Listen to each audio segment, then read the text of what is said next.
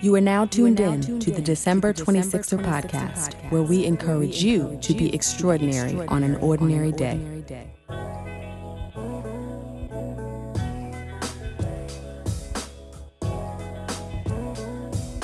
What's up, twenty-sixer family? Welcome to another episode of the December twenty-sixer podcast. I am your host, Delisha, and we are taking a pause on interviews this week, and I have invited our producer, DeMarcus, back on the show. How are you? I'm doing all right. I'm a little tired, but, you know, I'm here. DeMarcus is talking with his eyes closed right now, so probably a bit more tired than a little. I am literally rubbing my temples like I have a migraine because I am tired. I had a, a, a full weekend, and I'm just thinking about everything that I need to do this week. Y'all pray for my strength in the Lord. It's been a full weekend. It's been full days. It's been full weeks for a while, which is why um, we decided to do this this episode. Um, so we, we've been thinking about a segment uh, that, that we can do with the two of us. We've done them in the past and, and find that they're a huge hit. People love when DeMarcus is on the show. Um, so we've given it a name. This is sort of the, the first time we're calling it something, uh, but periodically we will drop these episodes uh, with the two of us. We're trying to figure out what the cadence will be, maybe once a month. I don't know. You guys tell us what you think, but uh, it will be called, moving forward, Extraordinary Occurrences with oh, Delisha really? and DeMarcus. We I, talked about this. We did? I don't even remember this conversation. I must have been delusionally tired because I do not recall any of this. Not only have I'm we rolling. talked about this, we've talked about it multiple times. This is actually, uh, to our listeners, this is a great like example of our relationship and the interactions that I have with DeMarcus. It's like things that I said never even happened. Well, I knew we were going to do a segment together. I know we talked about that part, but I didn't know we named it. I have given you this name like literally no less than five times. Oh, man. Charge it to my, my, my mind and not my heart. Again, y'all pray my strength in the Lord. Are we keeping this in just like this? Yes. Okay. Are you okay with Extraordinary Occurrences? Yes, it's perfectly fine. Since you act like you have no recollection of I do not discussing that over and over. This proves that you don't listen to me most of the time. I do. I do. It's just, it's been a lot going on this these past few months. Come on now. I've been wearing many hats, man. I'm a producer, videographer, audio engineer, booker, you know, on top of whatever else I got on. I'm trying to book you these dates. We got Saint Louis. We got Augusta, San Antonio. Okay. Ike slash Joe Jackson. Ike Jackson in the flesh, baby. All right. So um, I think in the future, these episodes will be us just talking about the interviews we've had, you know, most recently, what we're into, musings on what's going on in the world. But this one serves a primary purpose to talk about why we are both so, so tired.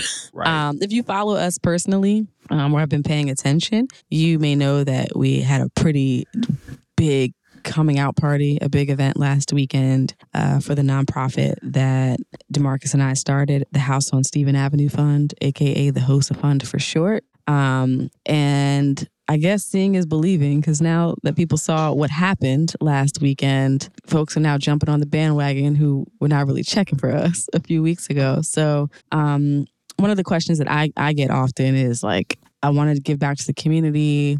I want to, you know, start a nonprofit. Like, how do I do that? And I was familiar with the process, of course, as an attorney. Uh, but now having walked through it and having had to raise money and build connections over this past, you know, twelve to eighteen months, I have a, a better understanding and respect uh, for, for the process, sure, because it is not easy. So, um, so for this episode, we're talking philanthropy, um, sort of how we have felt in the last few weeks, especially, and having to live out the whole be extraordinary on an ordinary day, and how we survived. Right. The process. So where do you want to start? I think we should start with the inception of the HOSA Fund, how it actually came to be. Yeah. So, I mean, I'm not even, I don't even like quite recall the exact conversation that we had in great detail, but I, I do know that giving back is something that was on both of our radars. I think before the HOSA Fund was even a thing, I think we both just have the personalities and the vision for our lives um, to want to give back. But we got to the point, I guess about a year and a half ago, where we were like, why not now? Right. And that was like after midnight. I don't know. It was super late. It was very late. I, you know, we were having one of the our infamous brainstorming sessions. at post midnight. Um, and I don't know, it just kind of came from, weirdly enough, from joking around, uh, joking around about, um, you know, our hometown um, and the surrounding towns and uh, different things that occurred during our childhood. Um, and uh, talking about uh, Reverend Jackson and his wife, Missus Jackson, and going to, you know, vacation Bible study and Bible camp and those experiences as a kid. And I can't remember who said it, but one of us was like, has anybody ever honored Mister Jackson and his wife for all the work uh, he's done in the community? And I'm like, man, we need to do a barbecue or something. And uh, what, eighteen months later, it turned into a whole full-fledged production. Yeah, yeah, because we don't know how to be regular, unfortunately. And that's the problem. That's why we're so tired, is because Delisha and I gas each other up. It's like, it starts off as one thing and it snowballs because everybody always comes in. We chime in like, you know what would be dope? If we got a band. Like, forget a D J at a cookout. If we had a whole gala and we had a band perform and it was black tie. Yeah, and then it just snowballs from there. And then it was at some point, probably a week and a half before the gala, when we looked at each other and said, why are we doing this? It's like, y'all just have to I open my big mouth and say, let's get a band. Why did we book a band? It was that so needed many staging and lighting and yes, professional sound. So many moving parts. We could have just got a D J. And been some, done. And been done. Somebody with the karaoke mic introduced the people. But, you know, one band turned into three bands. Literally, we had three different bands. Okay, so let's take it back. Um, because, you know, one of the things that we love about our show is that it's where tactical information meets inspiration. Um, so probably forming the nonprofit itself, that was the easiest part out of all of this. Um, so what folks may not know is that the I R S now has, they now offer a streamlined process for creating a nonprofit. Um, so before, when you wanted to have a five oh one c three organization, you had to fill out this really long, detailed, cumbersome application uh, to get it done. And that still exists if you anticipate um, meeting a certain threshold uh, in terms of your fundraising. It escapes me what that number is uh, at this point, but it's like, I think seventy-five thousand or one hundred thousand, but don't quote me on that, but it's, it's something relatively low. Um, If you anticipate making less than that, uh, you know, fundraising less than that. So for people who are just getting started, don't have huge donors or benefactors, um, but just want to get something going, there is now a form called the ten twenty-three Easy. Um, so that form is a lot less detailed. It's not as many pages. Um, you basically just have to state your mission, who your offices are, uh, you know, provide some other basic information. And you can get an approval relatively easily. And what I mean by easily is having a lot less documentation to provide as, as support, but also um, getting a response a lot more quickly. So anyone who's done the long process to register a nonprofit with the full application will tell you that it can take, you know, six months to years to get it done. Uh, but they try to get a response to you um, with the ten twenty-three Easy within a matter of weeks. So I worked on that part. You know, we came up with a, a name and the House on Stephen Avenue Fund. Do you want to talk about where that came from? So, um, first of all, kudos to Delisha. People are wondering how we got such a fast turnaround for forming that nonprofit, because sometimes it takes people years, literally years, to get mm-hmm. things formed. But, you know, she had the legal know-how. You know, who needs legal Zoom when you have Delisha in the room? You know, dad joke for you real quick. But shout out to her for getting that paperwork and everything pushed through in such a short period of time.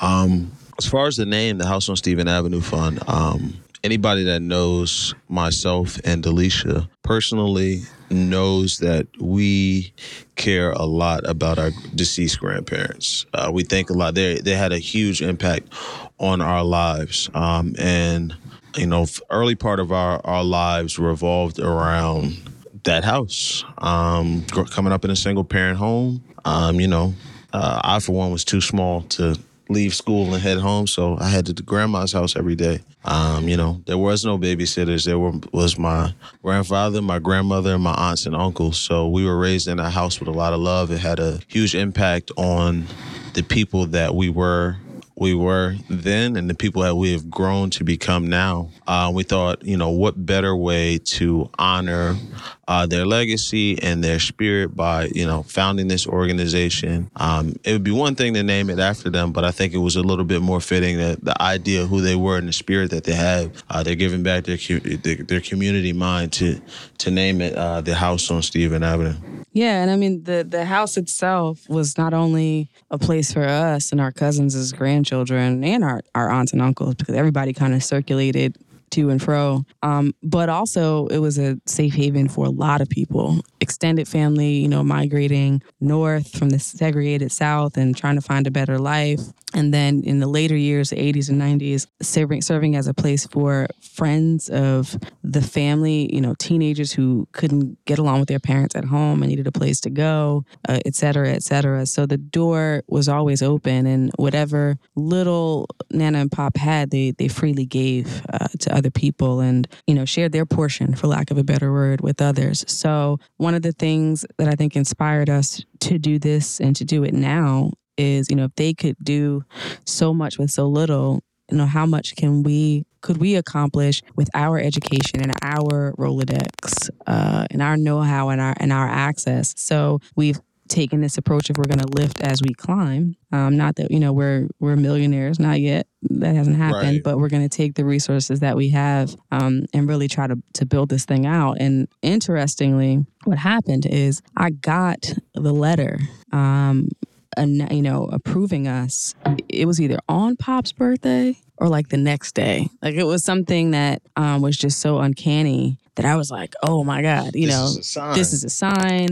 You know, we're going to do this. This is going to be amazing. Um, and it was amazing, but a lot more difficult than I think right. either of us could have anticipated. And I think, um, you know, kind of circling back to the people that Nana and Pop were, the reason that we were able to persevere uh against all the, you know, the the tribulations uh, and the lows and the, the hang-ups is because of what we witnessed as children and the stories we heard. And that's why I always stress, I mean, I, I can never stress it enough. It's important to know your family's origin story. If your grandparents are still alive or you have great aunts and uncles, like sit with them and talk with them and learn how your family came to be. And I assure you, those stories will add to your foundation and make you more sure of yourself and what you're capable of. So, you know, knowing everything, not to get into their backstories. I mean, we made a whole video about that. And plus, I don't want to ugly cry on this microphone. But, you know, my grandmother being someone who was given up as a child, bounced around and was basically on her own at thirteen. And my grandfather being, you know, one of twenty kids raised in segregated South, you know, having to leave school early, working and feel like they did not have easy lives. Um, but they managed to build a life for each other and have eight beautiful children and lose two, but raise themselves and raise the generation afterward, grandkids, and just make it work. Right. Um, through all the ups and downs, the trials and tribulations, um, you know, one thing my grandmother always would say is, J C gonna, gonna make a way. We're gonna figure it out. And she always did. I don't know how. I don't know where the money would come from. I don't know how things would appear. But they always figured out a way to make things happen. And I think, um, again, you know, to piggyback off what Delisha said, if they could do so much with such, you know, small resources, smaller network, you know, limited education. We just felt like ooh, the world was our oyster. There's nothing that we can't do because we have so much more uh, than what they had when they were our ages. Yeah. So like we we sort of in that spirit got that approval and hit the ground running um, about what it is that we wanted to do.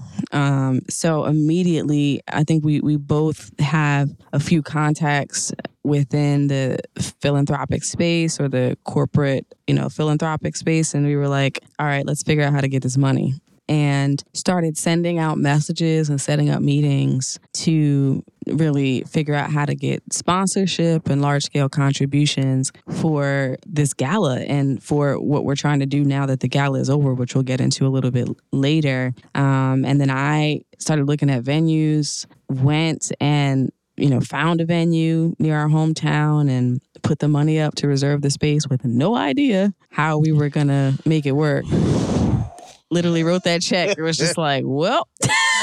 I was just there giving morals report. I was like, you know, if it don't work out, you know, you could always come back to me with Georgia. We can, we can head to Georgia. We can change your name and bounce. So, um, so yeah, we did that. So what's interesting about this story is we cast a very wide net when we first a got very started. Wide net. So like everybody we knew who had, we felt had access or knowledge of corporate contributions or like how to get to the money, we contacted. And the response that we got across the board from people was like, oh, that's all you're trying to raise? Right. That's a drop in the bucket. You know, I, I can at least get you fifteen thousand dollars. I can at least get you what? five. Man, five? It ain't nothing. It's one nothing phone call. Um, one phone call and, you know, you'll have that money. Let's not bury the lead here. Outside of personal resources that we put in, we raised the money to pull this gala off in increments of what? one hundred dollars, two hundred dollars, yes. fifty dollars, twenty-five dollars. Literally, the majority of which were under one hundred fifty dollars. Right. I, I can right now, if I think about it, I can count the number of donations that we got that were one hundred fifty dollars or higher. I literally know each person that did that because the majority of them were um, in, in smaller increments. Right. So all that talk... The people thought, you know, what they thought they could get us um, just didn't happen. And I'm not even blaming them. I, right. I, I think things happen. Things happen. There are a lot of personal situations that came up. I think people also were not just not clear on some of the bureaucracy and the red tape that goes into getting money when you're a brand new organization. Little known fact that I just want to give to people who are thinking about doing this. The irony of all of this is that when you're a new org, you probably need the money the most.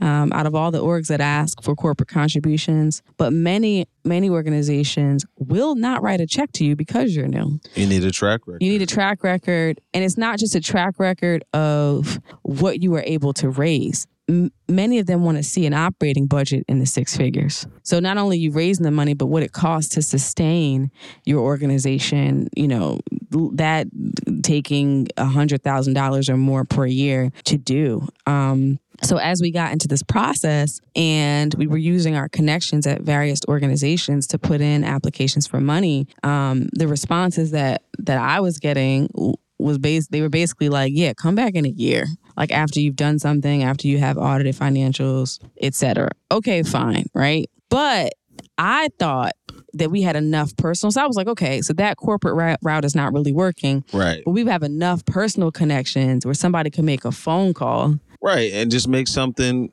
push something through, you know. Mm-hmm. You know, I'm, you know, I'm, I'm no Diddy by any means. I pray to be one day power broker, but you know, I know a few people, right? And I've been involved in projects in the past where people I know directly can, you know, procure, you know, a thousand dollars here, two thousand dollars, three thousand dollars here, which sounds like a lot of money, but when you're dealing with nonprofits, it's chump change. Mm-hmm. It's literally tax write-offs for companies. But, you know, when that did not happen, I was like, whoa. Right. And here's the crazy part. So early in this process, you know, we were, we made a conscious decision not to do this in New York. Because we're like, you know, there are people serving the community in New York on every corner. A ton of organizations. We know a few right. ourselves. We It was really important to us to serve the very community that nurtured us growing up. So we're like, all right, you know, it's not like it's as much popping back home. There are less, for lack of a better word, opportunities to give. So people are not spread as thin. Donors are not spread as thin as they would be, let's say, in Manhattan and getting calls every day for money. Everybody has a cause in Manhattan. Right. Save the dog, save the whale, save the trees. Everybody. Everyone. Right? You can't walk out of your office building without somebody, somebody trying to get you to donate. With a vest and a clipboard. Can I talk to you for a second? Exactly. Hey, bro, how's it going? How's right? it going? There's um, only one state in America that ends with, uh, that has the letters W and K in it. Do you know the answer? And you'd be really sitting there like, uh, Nebraska? No, it's New York. But do you want to talk about saving the seals? Oh, you got me. Right, right. So we're like, okay, you know, let's go back home. Um, so one of the, the benefits that we had was we we knew some philanthropists in the area who are really well known, have their own nonprofit, but also have for-profit business that is incredibly popular um, and profitable. So I met with one half of that couple, the wife, and she was like, anything you need, like we'll give you the cosign, what have you. So she personally sent emails to well-known donors in the area, well-known businesses um, or individuals that give money and give money to their cause every single year. I mean, literally gave us the alley-oop, you know, put their name on it and, and saying this is a cause that, you know, we're getting behind and we hope you want to do the, you want to do the same, with the expectation that on the strength of their relationship that people would at least respond. And we got a couple of responses, all right. Yeah, good luck. Uh, best of luck with that, you know. Exactly. Um, so one of the things that DeMarcus and I, we talked about really early was like, all right, so if we, we're casting this net and we have um, these various lanes that we're in, one of these things has to work out. Right. And none of them did. None of them. Nathan. Like literally none Z- of them. Zero. Uh, zilch. Right. So. Sarah. People who, you know, had all these connections who were like, listen, I can get you ten thousand dollars. Don't worry about it. Literally were panicking like two weeks in advance. You know, I, I had one person who sat on this, our committee was quite frankly supposed to be the finance chair who works in finance. She literally said to me, I thought people would just give because I was telling them to. And it, it just didn't work out. And on top of that, you know, our our materials, thanks to DeMarcus here, were official. Right. Like none of it was rinky-dink. None of it was janky. I mean, people would look at the sponsorship package and be like, oh my God, like this is legit, but still not cut the check. So, you know, fast forward now on the strength of our word and our relationships, we had this venue booked. We had a full band. We had full audio visual with lighting and sound, stage. a stage, you know, all this stuff. There's people that had to be paid. Now, granted, none of them were at market, right, but needed to be paid nonetheless. Now, we worked out some deals on a couple of things. Right. Um, so we didn't pay three bands, even though, you know, we had them, but but it was still money that, that had to be raised. And at, okay, so we the room sat one seventy-five, right? Right. I think we were what? Like three weeks out, and we sold what, thirty-three tickets? Thirty-three tickets. Thirty-three tickets. Imagine you have a budget, right? You have three bands booked. You have staging, which is staging. It, it may sound like a little bit, but anytime staging in, is involved, you know, to fit a band of what, maybe six, ten people. Ten people. Um, that's a pretty big stage. Ten people and a podium, and you know, for awards, for walk awards, on, walk, walk off. off yeah. Walk off. That rental fee is going to have a comment in it. It did, yes. Right, it's going to have a comment in it. So you know, opening up, looking at the the back end of your your platform as you sell tickets on, and seeing the number thirty-three is just. I don't know. It just, it kind of does something to you. So I knew we were in trouble because like through this whole process, because I'm a little bit more type A out of the two of us. Shocking, I know. I was freaking out early, okay? Ooh, shots, gunshots. Felt that one. Yo, it's just crazy. Type A. Ooh, you see that? It's a bleeding. So earlier in the process, like I saw, I was freaking out. I was like, okay, maybe it was because my name was on the contract. I don't know. But I felt the anxiety like creeping up early where I was just like, okay, these corporate sponsors aren't coming through. You know, people who committed to raise, you know, five to fifteen thousand dollars are not coming through. We are beating our own networks over the head, you know, trying to make this happen. And at this point, you know, we six weeks out, like what is going on here? And the whole time you were just like, it's going to work out, man. It's, like, it's going to be all right. It's, it's going to be all right. I know my people in the sense that The the one thing that I was that I was thinking about, um, because how we had worked the budget out and how we discussed it, that you know ticket sales would cover a lot. So the price point was a pretty good price point. For those who don't know that didn't see any marketing, um, we the price point was one hundred dollars a ticket, yep. But we had five hour open bar, so we had a cocktail hour, we had a band perform during the cocktail hour as entertainment, uh, the award ceremony, dinner, and. Uh, Motor City Review, which is a, a, a Motown-based band, do performance. They perform for, what, two hours? Yep. Which is a pretty good price point. So I'm like, you know, for the, the area that we were in, the, there's not really too many events like this at this price point. So in the way it worked out, it would cover a lot of the budget. So I just I, I just was always figuring, like, I know my people. I've worked in events like this. They gonna, there's going to be a mad dash at the last minute to purchase a bunch of tickets. But I ain't gonna lie, I was kind of like Rodney Dangerfield about two weeks out. Exactly. I was, I was pulling my neck like, whoa.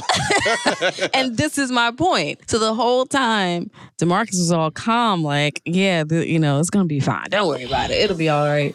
And then we got about two weeks out, and I was like, so how you feeling? You were like, nervous.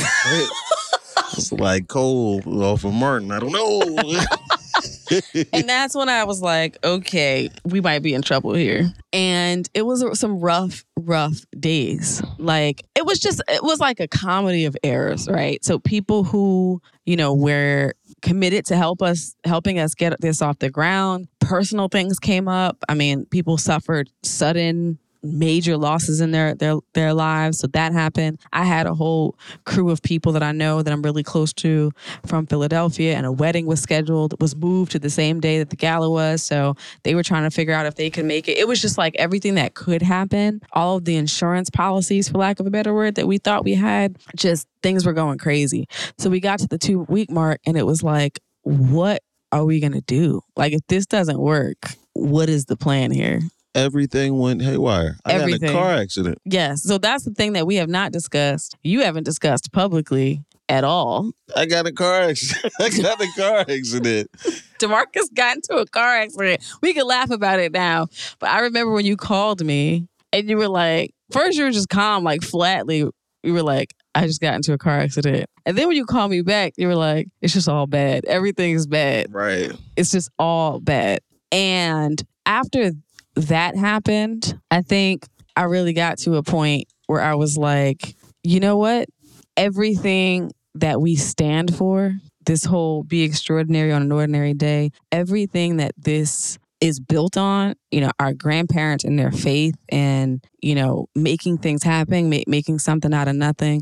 This is just a test of our faith. Right. Like this, we are literally walking out the things that we say we believe and the message that we put out into the world every single week. And that is persevering and taking consistent action in the face of face of obstacles. And when it all shakes out and it all is all said and done, we're going to have a story to tell. Right. I think one of the main things is always, um, it's very cliche, but focus on the here and now. Um, the future does not exist. You have to prepare for the future, but focus on the task that you can handle for the day. Because a lot of times we think about the big picture, and I, I swear to you, if you focus on the big picture too much, you will have an anxiety attack and keel over and die, or find yourself in the bed not wanting to move all day because the pressure of everything that you need to accomplish will, can be too much to bear for some people. Yeah. So, I mean, what, what I ended up doing um, is I grabbed a notebook, a clean notebook. It was like I needed a clean slate. So I tossed all the plans that we had, you know, all the schedules, all that stuff. And I just grabbed a blank notebook. And every day I would write out like what the plan was for that day. And every day I would write out the accounting. So how much money we have we had brought in that day and how much money we needed to to raise on top of it. And I would also add a list of people to contact. So friends, friends of friends, you know, colleagues or people who said they were down, if for nothing else, to buy a ticket or to make a donation. Right. And just, you know, reaching out to people consistently every day. And one of the, the commitments that DeMarcus and I made was, if nothing else, the aesthetic and the production is going to be top notch. So we were like, those are the things that we can control. So if if nothing else pans out, people, you know, the quality of the event is going to be there, whether the room is full or not. Right. We said whether, and you know, it's sort of like a lot of the biographies and documentaries um, that we watch and enjoy of like famous musicians, and all the musicians that we revere. The the common thread that all of them is they perform in front of, whether it be a million people or five people, they give the same level of performance. And that's the thing, this the exact thing um, that Delisha alluded to. No, regardless of who showed up, whether it was one hundred seventy-five people or seven point five people being seven people and a comfort dog, that we were going to have a phenomenal show and the production value was going to be high. And a therapy dog is quite possible, even though we didn't have one, but we did invite the Blind Citizens Association, right, in honor of our grandfather. So a, a comfort dog is, uh, or a C and I dog, dog was a possibility. Was a possibility. So fast forward, I mean, we took it literally day by day. And one of the things, the elements that I think was different, you know, for us, as opposed to some other events, is we did, not only did we do videos on each of our um, honorees where we, you know, went out and got congratulatory messages and interviewed people um, who support them and care about them. But we also did a docu-short on our grandparents as well. So, and we didn't outsource any of that. Right. Um, so in addition to planning and raising the money and dealing with logistics uh, with the help of a, of a couple of people, um, we also did those videos and, you know, went out and shot on location. DeMarcus taking the, the filming and editing uh, roles and me just basically serving as producer and stage director. Um And with the help of our cousin on some of those family interviews as well. Shout uh, out Kevin. Shout out to Kevin Osborne the second, a k a. Michael. Big Mike. Um, Big and Mike. We just were, were like, okay, let's do that part. Let's blow people. We've got these this big uh, A V setup now. Might as well make use of it. And then this is where my uh, lawyering skills came in as well. I started to wheel and deal and create contingency plans in case the money wasn't there. Um The day of the event, uh, working with our vendors to figure out. Now, thankfully, that was not, it ended up not being necessary. Uh, that's the, the, the end of this story. But making sure that we were covered if things did not pan out the way that we wanted them to, and using our goodwill um, and and all that great stuff to to make sure we had a plan. So, week before, I think we were at like maybe what fifty tickets, right?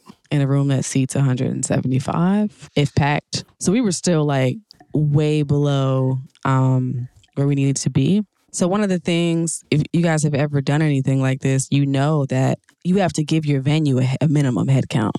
And then contractually, that's what you're obligated to pay. Whether you exceed it or not, that's dealt with later. But generally seven to ten days before the events, you've got to cut a check to right. cover that minimum, con- you know, contractual obligation. So somehow, by the skin of our teeth, we met the contractual obligation. Right. To this very moment, I'm, I don't even know. I mean, I think it was just the people who couldn't come making donations. No, I know what it, w- it was. It was us shaking people down. Um, and I feel like um, it's a life lesson in anything. If you want something, if you're truly passionate about something, you want to accomplish something, people are not going to find you. You have to reach out to them. It doesn't matter who you are, what your reputation is, who you are. People are not just going to act. Mm-hmm. You have to have a strategic plan, and you have to take action every day. Your waking moments, free moments, to send people D Ms, to send them text messages, to make co- phone calls, to to to FaceTime people, because people will promise and say what they're going to do till they're blue in the face, but until they actually do it, It, it hasn't happened, so you have to remind them. And I think you, you, you know, you need to highlight, you know, what we both did, which is essentially just shaking people down. Forgive me to my loved ones and my friends out there that I was constantly blowing your phones up with phone calls and emails and text messages, but that's what it took to reach that deadline. And it's really just human nature. Right. Like, we all do it. I've done it where someone has reached out to me and said, hey, can you, you know, can you donate to this cause? And which reminds me, I need to donate to a cause right now. Right. And then you're like, oh, yeah. So, you know, I had, I, you know, one of my mentees, she's like my play niece. Um, I needed to buy an ad for cotillion, her cotillion. And I told her, you know, months ago that I would do it. And I looked up and the deadline was like two days away. So it's human nature. I don't think our experience is any different than anybody else's.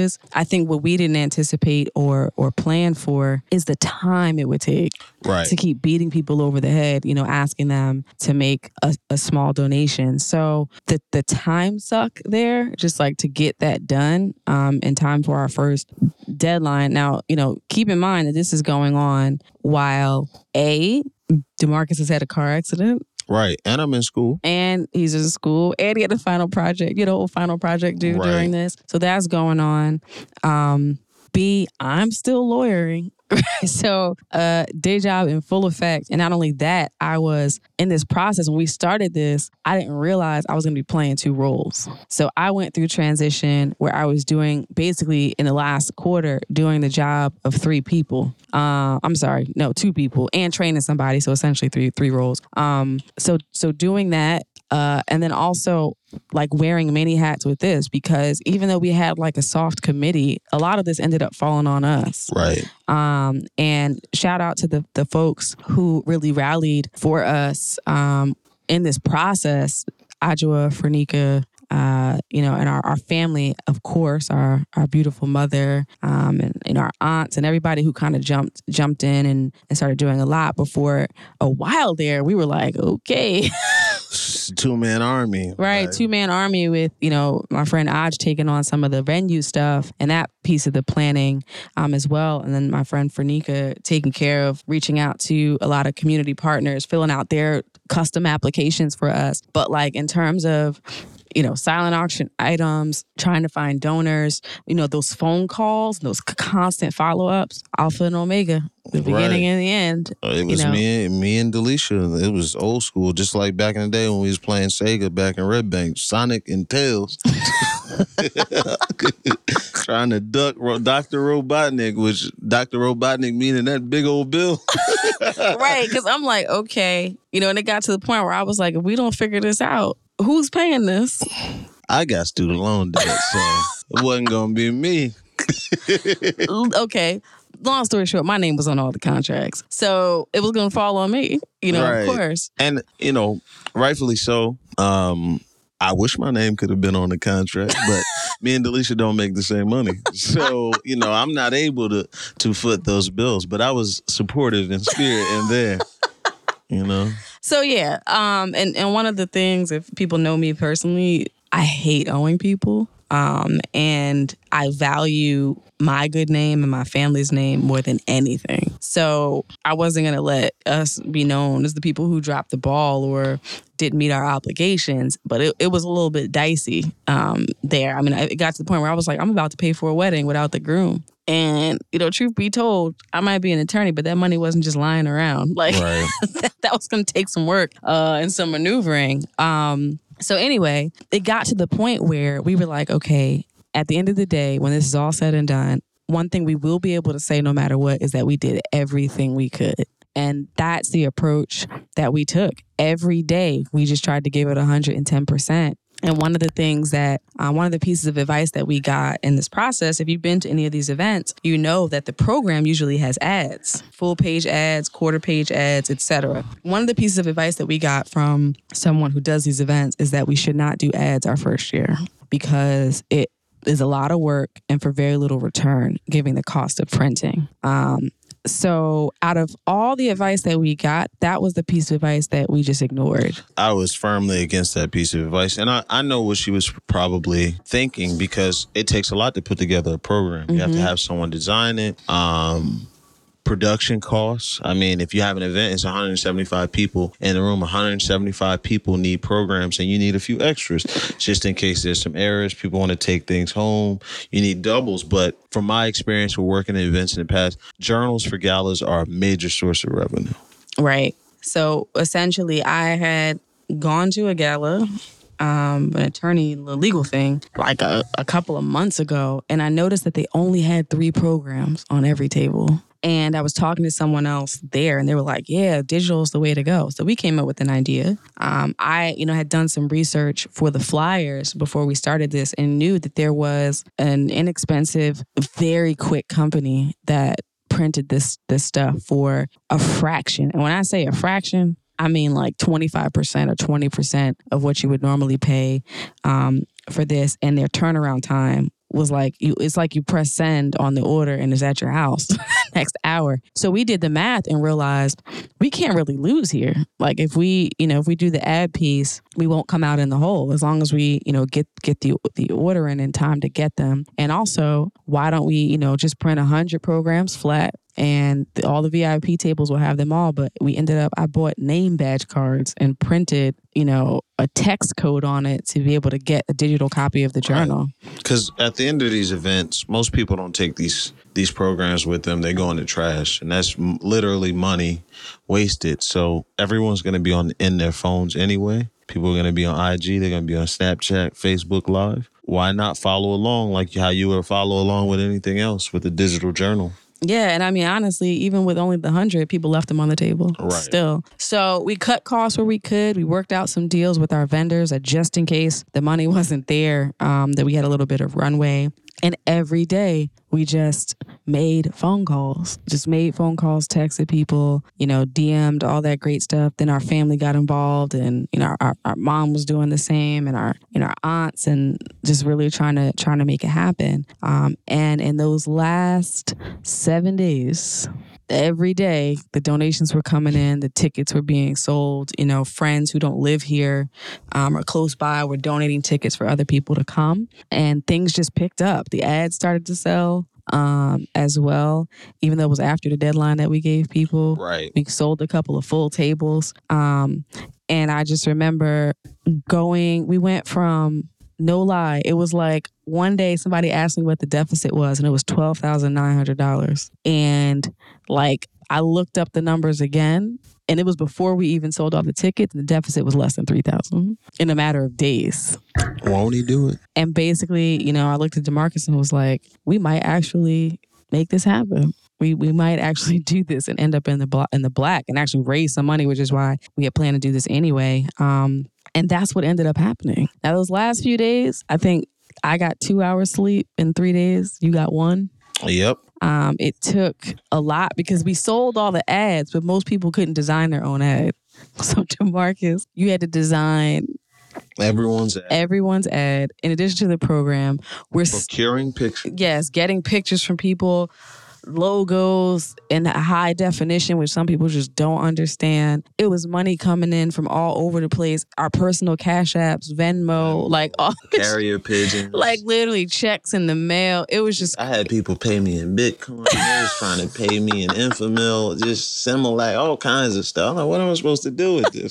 Like it was just y'all crazy. Take Tide detergent. Get this thirty dollars worth of. Like it's like what is happening right now? Like, lit- but it literally it got to the point where it was just absurd. I mean, um, and in the middle of all of this, editing videos.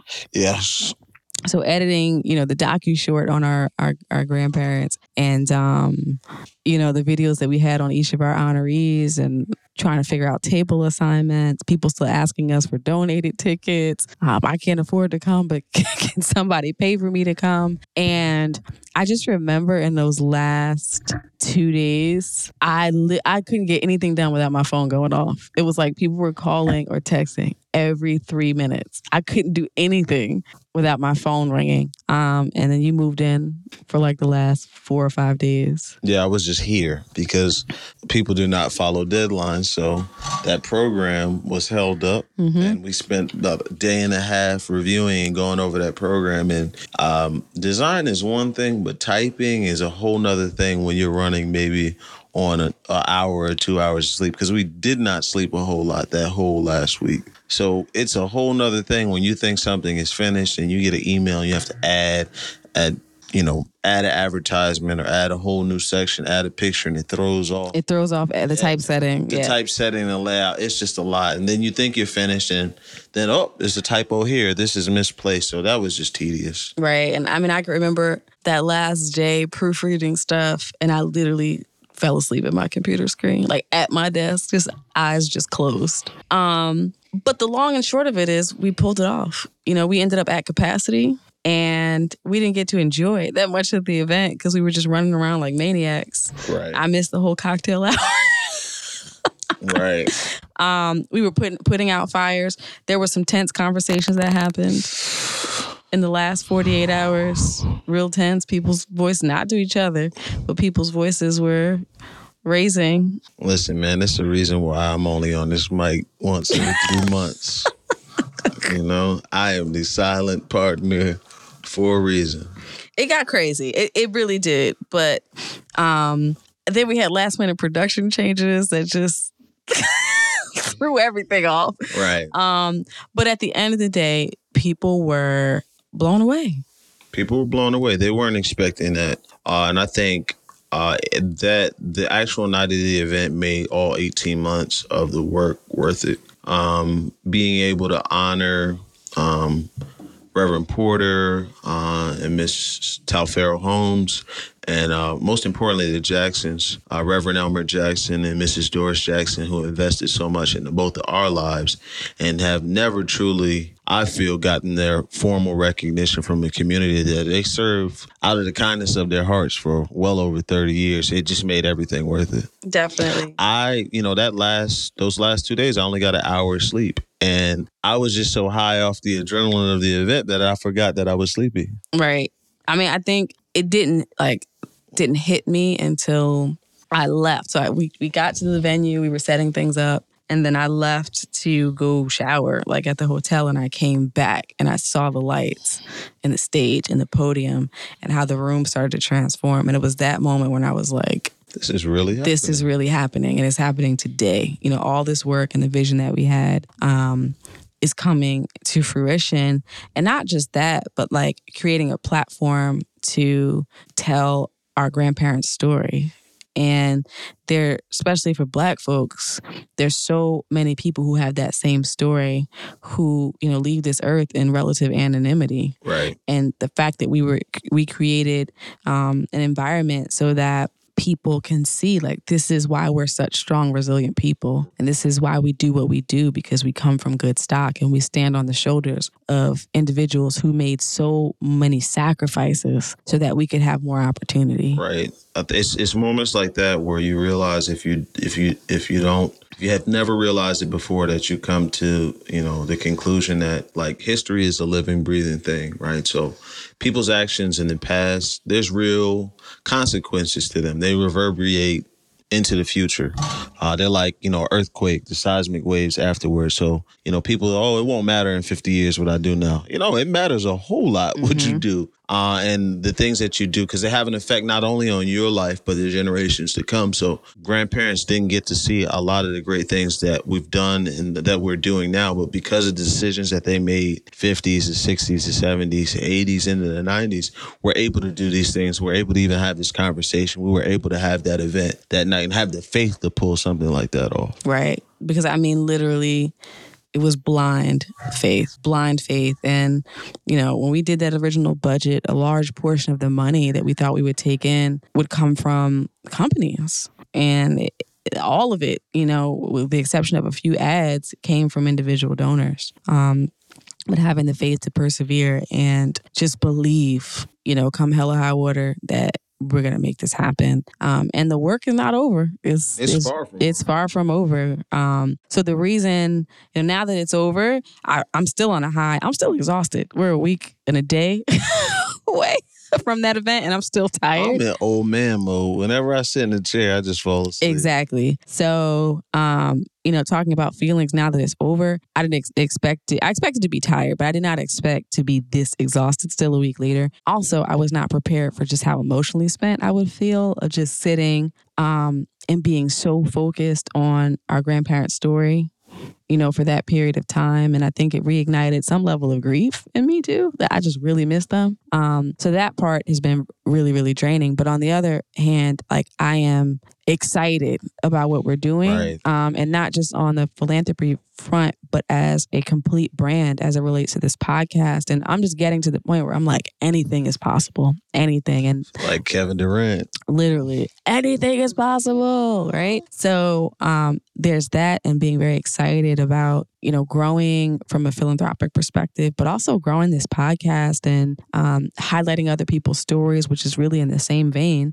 and also getting to the point where we are monetizing in a way that we can support our causes ourselves, um, and, and funnel that money into what we're passionate about, mainly youth enrichment, young adult job readiness, and economic support of families in need, which are the three pillars that we're focused on um, for the HOSA Fund. But in the short term, um, we are we started this with the uh, intention of taking the monies raised to uh, have a backpack drive in August, where we serve no less than five hundred children in need um, by providing backpacks filled with school supplies. Um, and that is still the plan. We are still in our capital campaign for that. There's still, even though, thank God, we came out in the black and raised some money, there's still right. uh, money to be raised. And if it's not money, in kind of donations to be obtained. So we have spent the last week sort of debriefing and trying to recuperate, but the work continues. Um, So if it's something that you want to support and you believe in, in what we're doing,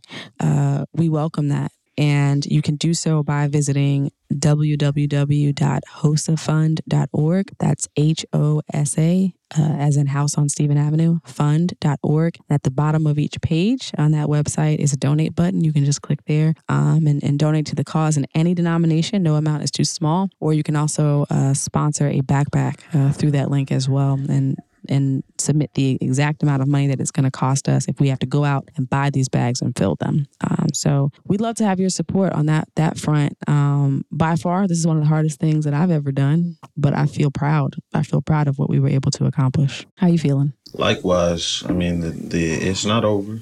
Um, August will be here before we know it. And you know, after we finish that event in August, it'll be time to start planning the next gala. But I'm excited. Yeah. Um, most of the heavy lifting has already been done. And if you look at it, you know, uh, metaphorically, you know, the hardest part of building a uh, put, like building a house traditionally has been laying the foundation, right? Getting that cornerstone right or pouring the cement for the foundation. But once that foundation is laid, you just throw the rest of the house up. So, you know, we went through the trial by fire the first time and came out, you know, I wouldn't say unscathed, but we came out, you know, battle, battle tested, bruised, bruised and battered. and battered. But we came out and all the systems are in place. We know what to expect uh, the next year. So I'm excited. Yeah. And I mean, we did, we failed to mention that, you know, we gained a partner out of the gala and Reverend Porter. Shout out um, to Pilgrim Baptist Church. Yeah, shout out man. to Pilgrim Baptist Church. Uh, Reverend Porter got up there to accept his award and pledged the first hundred backpacks. So one of the lessons that I've learned, you know, through this process is things may not always come in the form or at the time that you want them to. But if you set the stage, um, you will reap the reward. And it may come a little bit later, or packaged differently than what you originally anticipated. But part of being extraordinary on an ordinary day is staying the course, even when it doesn't look like what you want it to look like. You got to stay the course because, you know, sometimes late in the midnight hour, God's going to turn it around. And around, and around. We're still a bit delirious if you guys haven't figured it out yet. Right. Um, so yeah, if you if you want to to join the cause, uh, please feel free to make a donation. Or if you are local to the tri-state area and want to volunteer or have contacts um, that you think might be beneficial to us, you can, of course, drop us a D M on the December twenty-sixer I G. Or you can send uh, an email to info at hostafund dot org and we'll get right back to you. We need all the help we can get because all of it. This dynamic duo thing is cool, but um, yeah, it, we need a little bit more manpower this time. We need the Avengers, man. Like for real, we just we need everybody to come from all corners of the map and use their powers to come together. For real, for real. Yeah. And if you listen to this podcast and you committed to a donation but did not give it, it is not too late. It, it is not too late. The doors of the church are still open. It's still open. We're sticking to this gospel thing for this episode. The doors of the church are, st- are still open. That altar call is there. Come on down. Yes. Um, and also, just give us feedback on this. Uh, you know, us sort of talking about what's going on behind the scenes because oh, it's so much more than just dropping episodes on this show, which we managed to do consistently despite uh, things being on fire for this nonprofit. Didn't miss an episode. Nope. Look at that. Consistency in full effect. So, but yeah, if you like this, if you like our interaction, which is really just a scaled down version of the conversations we have off the mic, uh, let us know and we'll continue to do these maybe once a month or something. What do you think? We're going to see. I'm going to leave it up to the people. Yeah, we'll see uh, what our audience has to say about it. Um, but yes, if you are feeling this show, we absolutely cannot grow without you. So please make sure that you share and like and subscribe and all that great stuff and tell your friends about it. Um, we depend heavily on referrals for guests. So if you listen to the show, and especially if you're an avid listener, you know you know what we're all about. Please feel free to uh, comment on our I G page or send us a note uh, to recommend guests. We do follow up on every single lead that is provided to us and is how ninety percent of the people on this show actually ended up appearing. And, and please know that a recommendation is a recommendation and not a guarantee. True. Um, so just because somebody was recommended and a conversation was had does not necessarily mean that they're going to be a guest. We do follow up on every lead, though. We don't right. guarantee we don't guarantee selection, uh, but we do follow up. There, there is a brand to protect here. That's for sure. All right. Because if it wasn't, I'd just be on this mic saying any old thing. Any final words for the people? Um, thank you for your continued support. And if you missed it, I mean, you missed a good time. Recap video and pictures will be out soon. Um, and, you know, we're trying to make this an annual thing. So uh, if you missed out this time, hopefully you'll be there next year. And also, if you just want more of the story, uh, the backstory as to why we did this, and also to see uh, DeMarcus's impeccable documentary filmmaking skills. Where'd you post the video? Uh, it's posted on the House of Funds Facebook, uh, Facebook, as well as the YouTube page. So if you uh, go on YouTube and you type the story behind the House of Fund, it'll pop up. If you go on the Um, House on Fund's Facebook page, is posted there as well. The House on Stephen Avenue Fund, I think. You gotta type out the full name right on Facebook. But listen, I'm not just saying this because you're my brother. The final product on that that video was pretty brilliant, for sure. If I do say so myself. Now, I mean, I did storyboard out. I had my ideas. You know, I asked the questions in the interviews, but I am not the person that can execute. For the record, we both came up with them questions for the interviews. Okay, that is true. I, All I, right, I, I will give you know. Well, y'all be thinking I don't be doing nothing but holding the camera. That's a lie. The devil is a liar. I had someone call me a booker for the podcast, and I just said, whoa, whoa, whoa. First of whoa, all, I have now, an brother. equity stake, brother. I got an equity stake in this podcast. And this, you know, I, Delisha is in the forefront. She is definitely the Birdman of this Cash Money operation, but I'm Slim in the background handling business. The public just do not see it. They don't see it. Oh, God. Anyway. Whoa, whoa, whoa, brother. You got too, too much, much dip, dip on, on your, your chip. chip. Anyway. But yes, that video, um, a Spike Lee, a Spike Singleton production. Spike Singleton, Ike Jackson, holla at me. And uh, rest, R I P, rest in peace rest to in John peace. Singleton as well. Um, but you got the gift, brother. We'll see. You got Hopefully. the gift. See where, see where this goes. See where this goes. For sure. Um, but yeah, that that I think we'll take it on home with that. Uh, continue to support us. We we thank all of our listeners, and we thank the feedback that you provide to us and all you do to keep this show going. As I say often, if you don't listen, we don't have a show. Um, so we appreciate your support, and keep in touch. Start talking to us. Talk back. It, it motivates us to keep going. Um, and as always, remember to be extraordinary on an ordinary day. Take care. Peace. Thank you for listening to the December twenty-sixer podcast. I am your host, Delisha. This episode was produced by DeMarcus Adisa, and music was provided by Thovo. You can find us on Twitter, Instagram, and Facebook at December twenty-sixer. That's December twenty-six E R.